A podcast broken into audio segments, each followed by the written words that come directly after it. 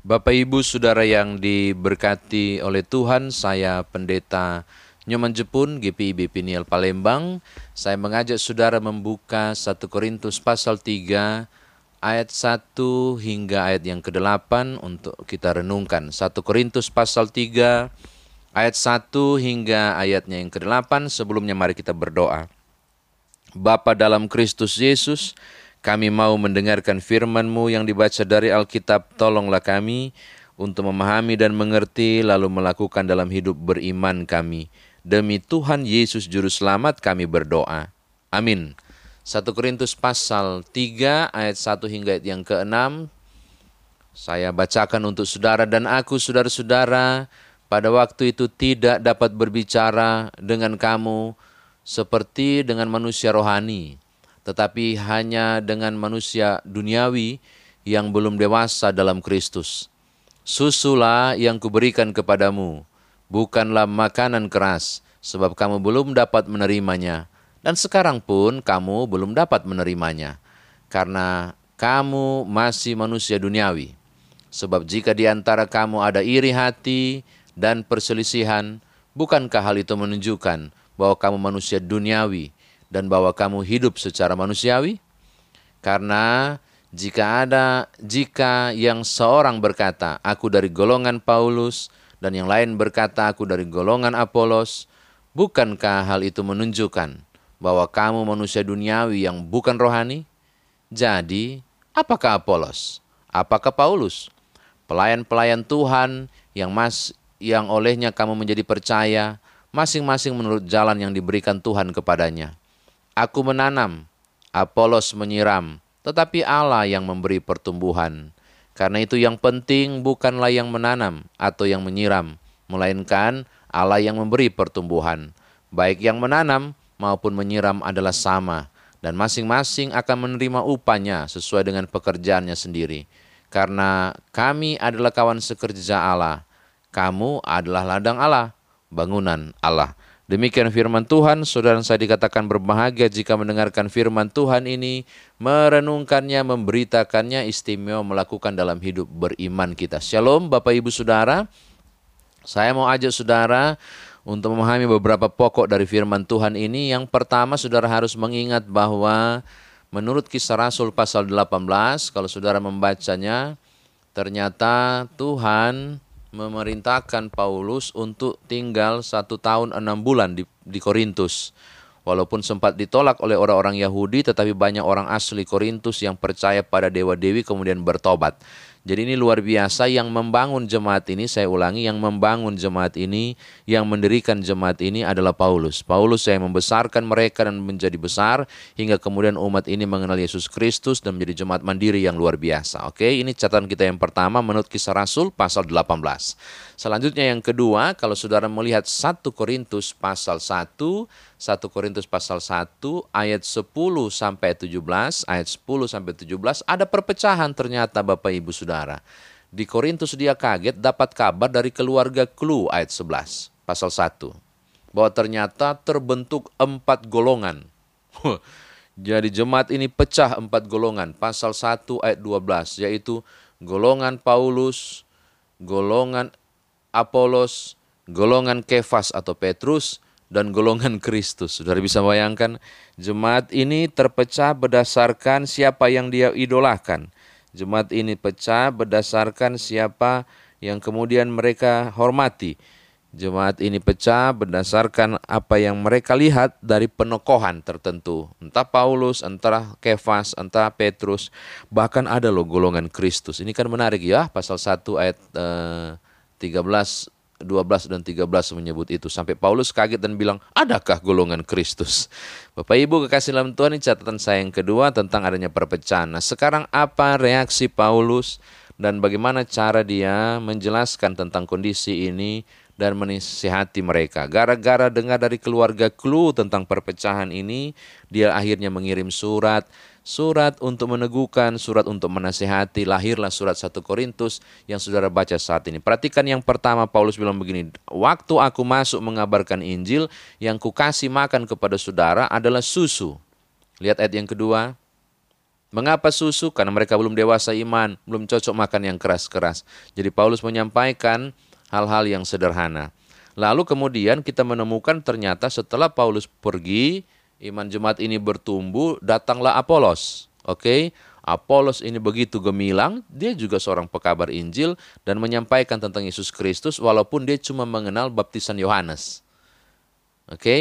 nah dia memberitakan itu dengan uh, kemampuan yang luar biasa. Sehingga umat yang diberi makan makanan susu ini akhirnya dimulai dimasuki dengan penjelasan-penjelasan yang lebih dalam dan dalam banget yang diterima melalui Apolos, oke? Okay? Jadi Apolos berperan. Nah, tetapi Paulus bilang begini. Menurut saya sampai sekarang pun kalian masih masih tidak dewasa dan masih makan susu, masih yang lembek-lembek, Mengapa belum dewasa? Karena kalian masih manusia duniawi. Apakah ukuran manusia duniawi? Lihat ayat yang ketiga. Jika ada iri hati, jika ada perselisihan, maka kalian masih manusia duniawi. Ini menarik loh Bapak Ibu kekasih dalam Tuhan. Kita dapat catatan ketiga. Orang yang senang berselisih, orang yang senang iri hati, merasa tidak puas pada pencapaian orang lain, merasa terganggu jika kemudian orang lain itu lebih baik dari dirinya, lalu kemudian terjadilah perselisihan, saya mau katakan kepada saudara menurut Paulus, orang-orang seperti ini masih bayi secara iman, konsumsinya masih susu, orang ini belum dewasa iman, orang ini masih man manusia duniawi, ayat yang ketiga. Oke, okay? mereka yang senang iri hati, mereka yang seling berselisih, ini belum dewasa iman menurut Paulus. Ini terlihat dari mereka bikin golongan. Golongan Apolos, golongan Kefas tadi, golongan Paulus, bahkan golongan Kristus. Nah Bapak Ibu kekasih dalam Tuhan, mari kita masuk pada catatan yang keempat. Lalu apa kata Paulus tentang perpecahan ini? Lalu apa kata Paulus tentang pengidolaan ini? Lalu apa kata Paulus yang juga seorang tokoh yang digolongkan dan dipuja menjadi golongan Paulus? Bapak Ibu saya sangat tertarik ketika melihat reaksi Paulus. Dia nggak bilang betul. Memang benar lah, saya lebih baik lah dari Apolos. Mengapa? Sebab saya yang kabarkan Injil itu satu tahun enam bulan di sana. Kalau tidak ada saya, Apolos akan mulai dari awal. Saudara lihat, dia nggak bilang bahwa kalian tahu saya ditolak berapa kali loh. Kalau bukan Tuhan yang bilang jangan takut tetap kabarkan Injil, saya sudah tinggalkan Korintus ini. Tapi karena Tuhan perintahkan, akhirnya saya berlelah-lelah, saya bercapek-capek selama satu tahun enam bulan. Sayalah yang letakkan dasar di Korintus. Maka benarlah harusnya saya yang unggul dibandingkan Apolos. Kalau tidak ada saya, Apolos tidak mungkin. Tidak mungkin masuk dan membuat golongan baru atau apa pun. Bapak Ibu tidak, dia nggak bicara tentang persaingan. Dia tidak merasa tersaing dengan Apolos. Walaupun tokoh ini bukan rasul toh sebenarnya. Dia nggak rasa tersaingi. Mengapa? Karena fokusnya bukan soal siapa yang melakukan. Ini catatan keempat sangat penting. Fokus Paulus bukan siapa yang bekerja. Siapa yang mengupayakan. Siapa yang berkeringat. Tapi fokus Paulus adalah siapakah yang memberi pertumbuhan. Mengapa Bapak Ibu? Karena Paulus bilang begini, aku menanam, Apolos menyiram. Tetapi Allah yang memberi pertumbuhan, seakan dia mau bilang begini, kendati pun saya tinggal satu tahun enam bulan, bahkan tiga tahun sekalipun. Kendati pun Apolos datang menyampaikan ajaran-ajaran yang luar biasa dan hebat luar biasa. Korintus tidak akan punya hasil. Mengapa? Kalau Tuhan nggak kasih bertumbuh iman. Saudara tangkap maksud saya? Makanya Paulus bilang, mau saya kah yang menanam atau Apolos yang menyiram? Tidak penting itu. Sebab yang paling utama di atas segala sesuatu adalah kuasa Tuhan yang membuat penginjilan itu berhasil. Bahasa lainnya bilang, Tuhanlah yang memberi pertumbuhan. Perhatikan Bapak Ibu ini sangat penting. Bahwa Paulus mengakui apa yang ia kerjakan, apa yang ia lakukan tidak ada arti.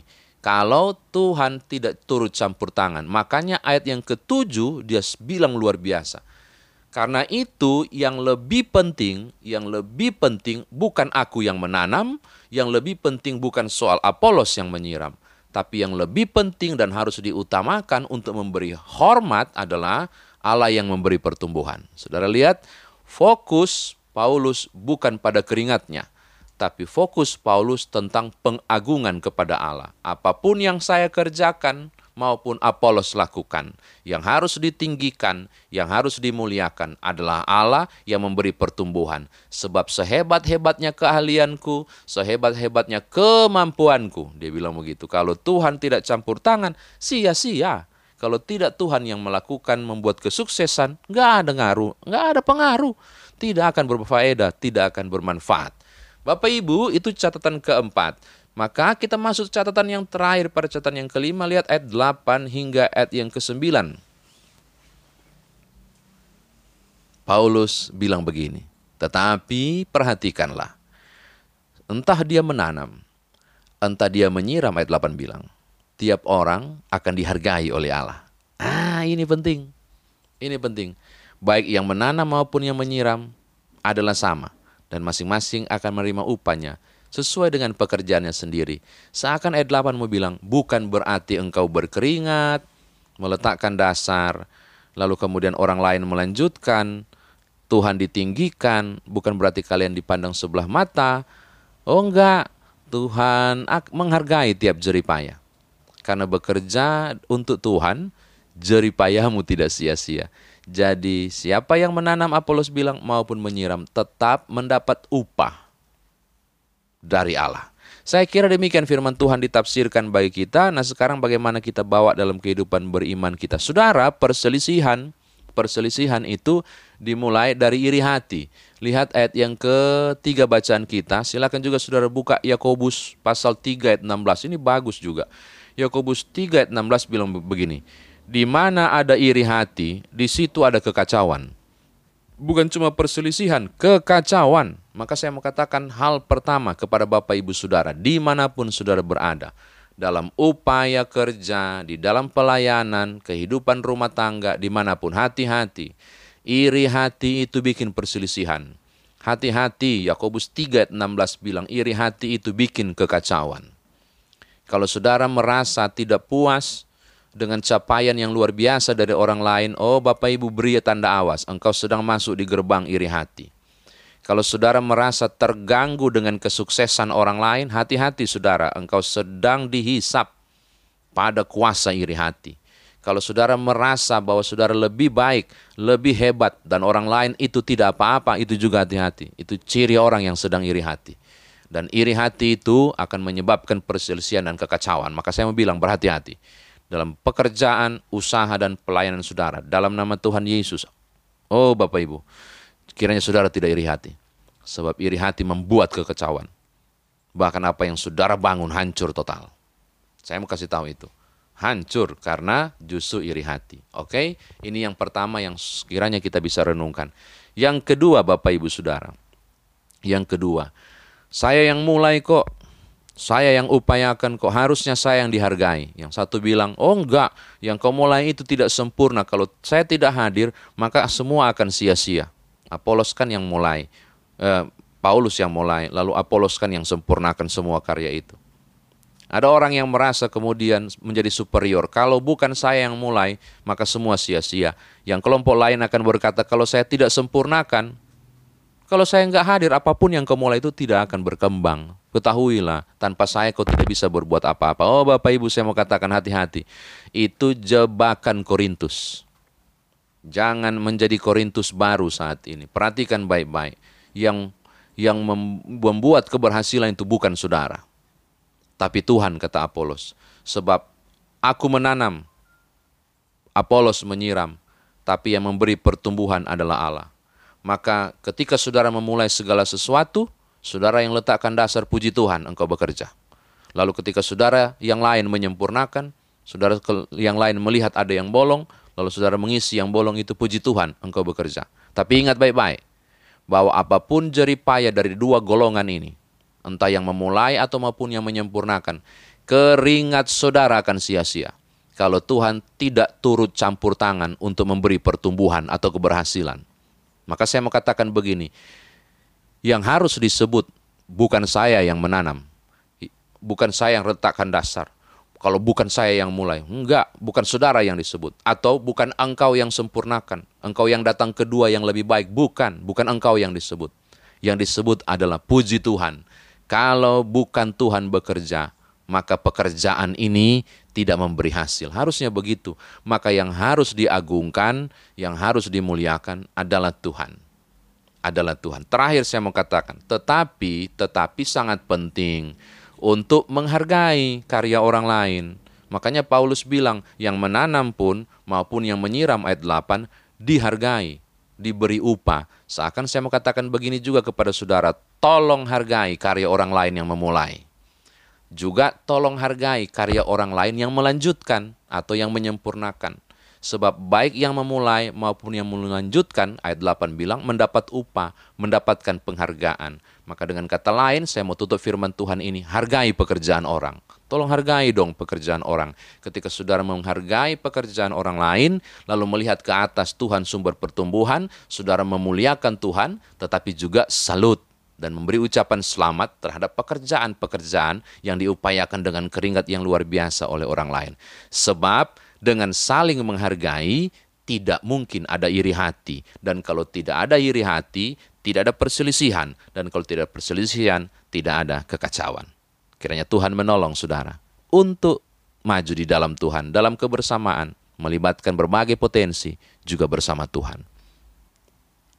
Amin.